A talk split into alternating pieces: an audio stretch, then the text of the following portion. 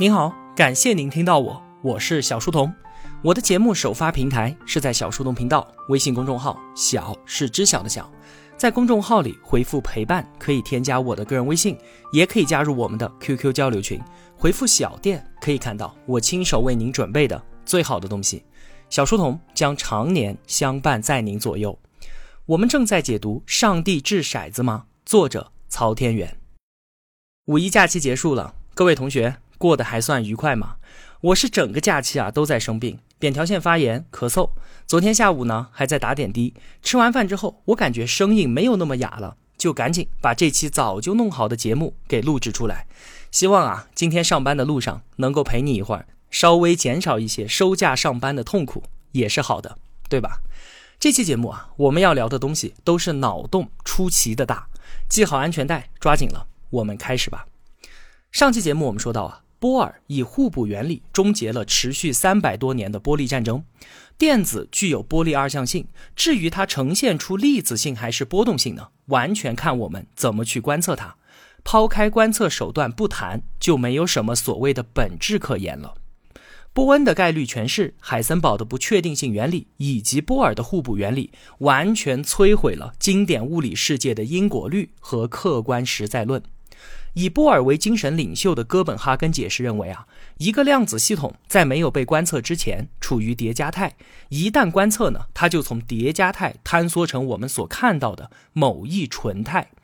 曾经是量子论创立者之一的爱因斯坦，为了捍卫经典物理的世界观，站到了量子论的对立面，频频出手对其发难，二度与波尔在索尔维会议华山论剑。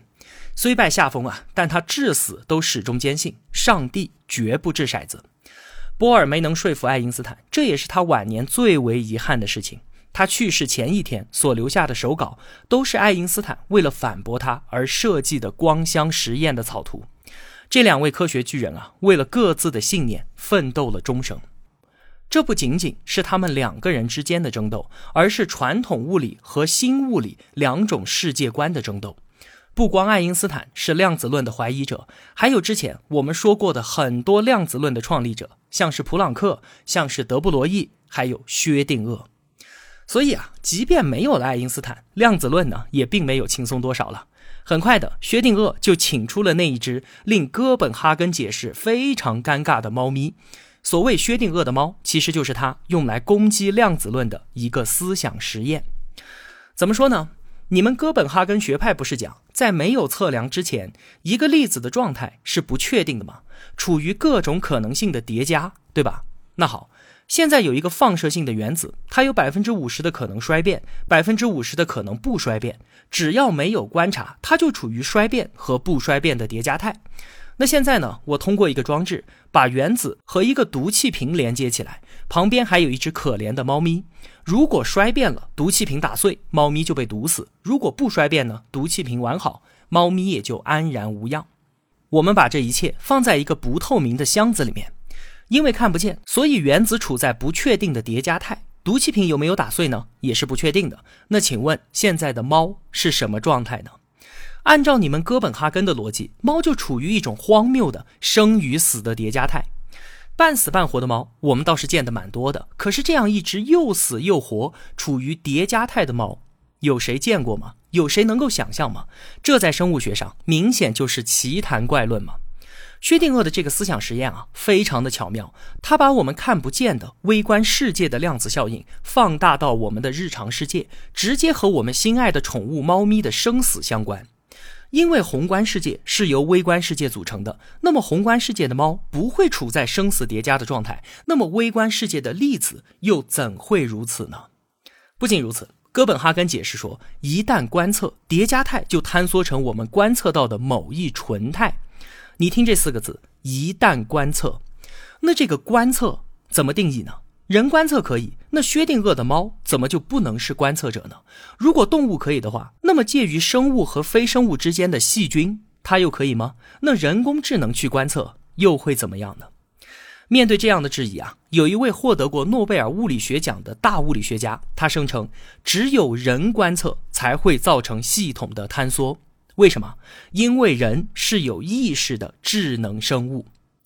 说到这儿啊，天哪！自然科学啊，这个骄傲的宇宙万物的立法者，现在竟然要把人类意识拿来放回到宇宙的中心。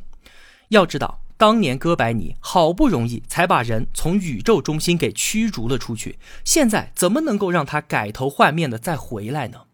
系统波函数的坍缩竟然需要引入人类的意识才能够得到合理的解释？难道宇宙从粒子开始演化了一百三十八亿年，它一直都在等待一个高智生物的意识出现，然后才坍缩成现在的样子吗？我们未免把自己也看得太高了吧？还有人说，宏观世界和微观世界那是不一样的，不能一概而论。那请问，二者的分界线在什么地方呢？我们知道，十万粒沙放在一起，当然能够称之为一个沙堆。那只有一粒沙算是沙堆吗？应该不算吧。两粒沙呢？三粒沙呢？都不算。那请问，多少粒沙子落下的时候才算是一个沙堆呢？你看，我们根本就没有办法清晰的画出那条分界线。说到这儿啊，我们似乎已经走上了一条歧途，与自我意识纠缠不清。这早就已经远离了波尔和哥本哈根学派的本意了。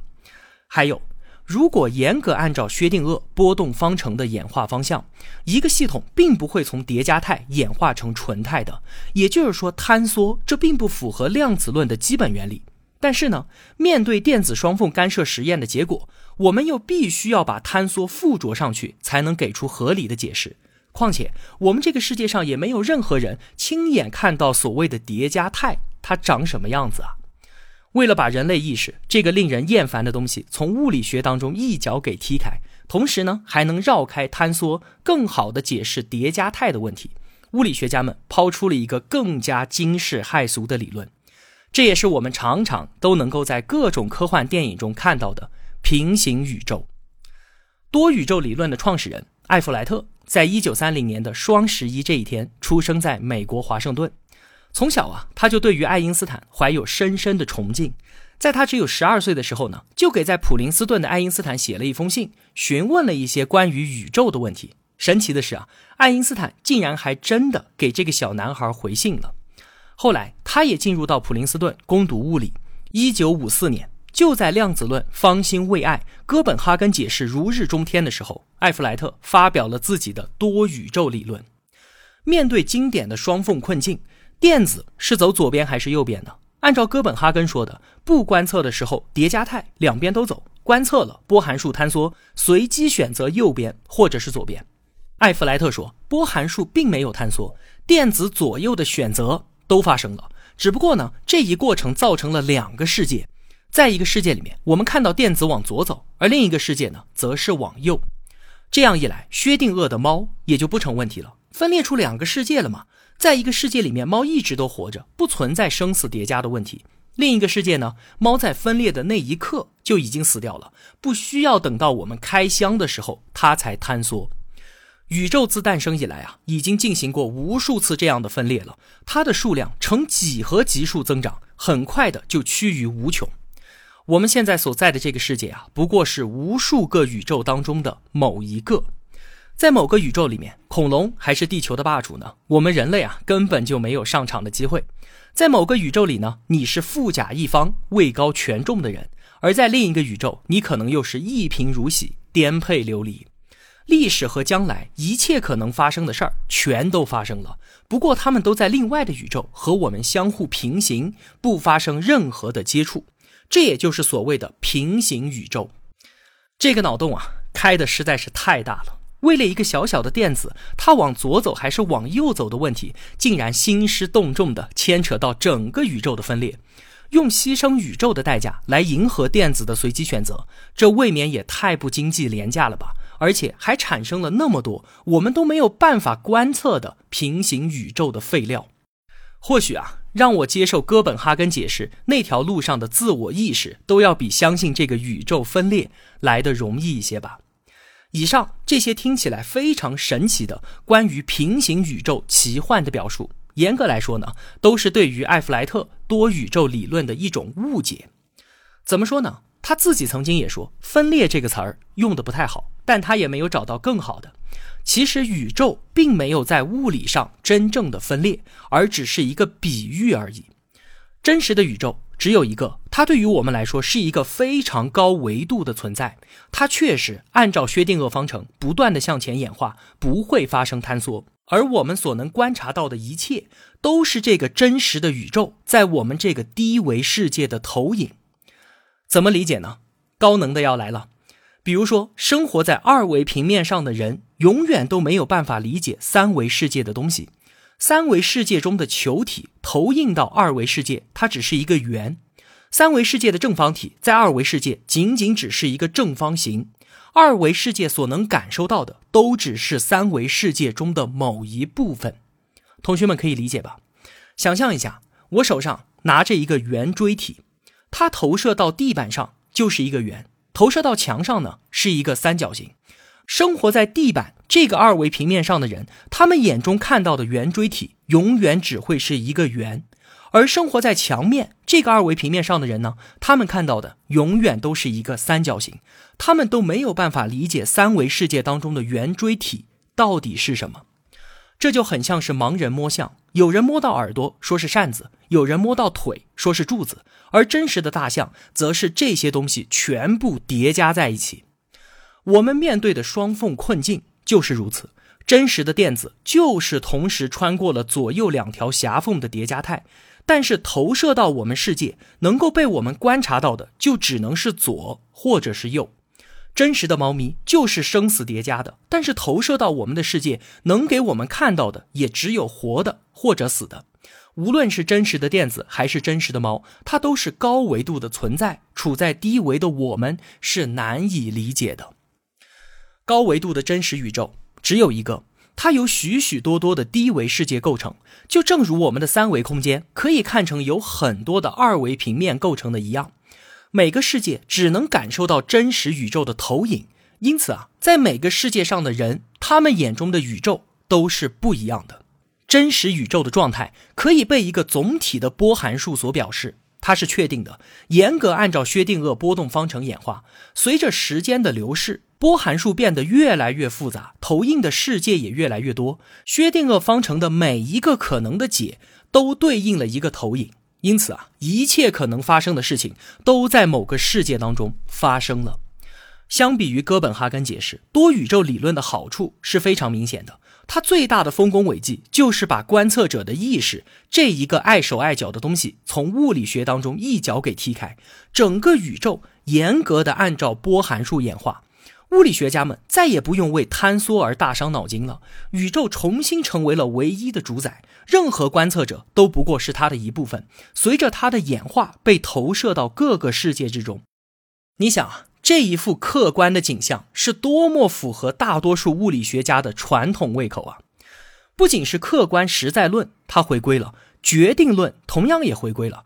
宇宙按照薛定谔方程唯一确定的演化，薛定谔方程本身是确定的，也就是说，只要给定某一个时刻的状态，我们就可以从正反两个方向来推演，得出系统在任意时刻的状态。于是，宇宙的演化自然也就是决定性的了。好了，说到这儿，哥本哈根解释和多宇宙理论各执一词。那么谁是真理呢？物理学家们啊，又想出了一个更加更加疯狂的实验来检验他们两个，一个令人毛骨悚然，同时又啼笑皆非的量子自杀实验。这实际上呢，就是薛定谔猫的真人版。哥本哈根学派认为，猫始终只有一只，处于又死又活的叠加态。而多宇宙则认为呢，猫是被投射在两个世界的，有两只，一死一活，必定有一只是活的。现在啊，有一位敢于为科学献身的勇士站了出来，决定呢代替这只猫咪。那出于人道，为了减少痛苦，我们就把毒气瓶换成一把手枪。如果原子衰变，手枪就砰的一声送这位朋友上路；反之，手枪只会发出咔的一声空响。这个时候啊。如果根据哥本哈根学派的理论，勇士有一半的可能性活下来，另一半的可能呢就是被射杀。如果他反复的开枪，不管运气有多好，肯定是必死无疑的。而多宇宙理论的解释呢，就非常的清新脱俗了。他说，每次开枪都会分裂出两个宇宙，必定有一个宇宙当中的勇士是活下来的，当然也有的中枪毙命了。但是他死掉了，那么这个宇宙对于他来说就是毫无意义的。所以，只有他活下来的世界对他来说才是有意义的。因此啊，从他本人的角度来看，无论开枪多少次，他听到的永远是咔咔声，一直活在他活着的那个世界，身边簇拥着一群见证奇迹的旁观者。而在其他分裂的世界里面呢，他早就已经是尸横遍野了。听到这儿啊，同学们是不是目瞪口呆？对呀，我也是啊。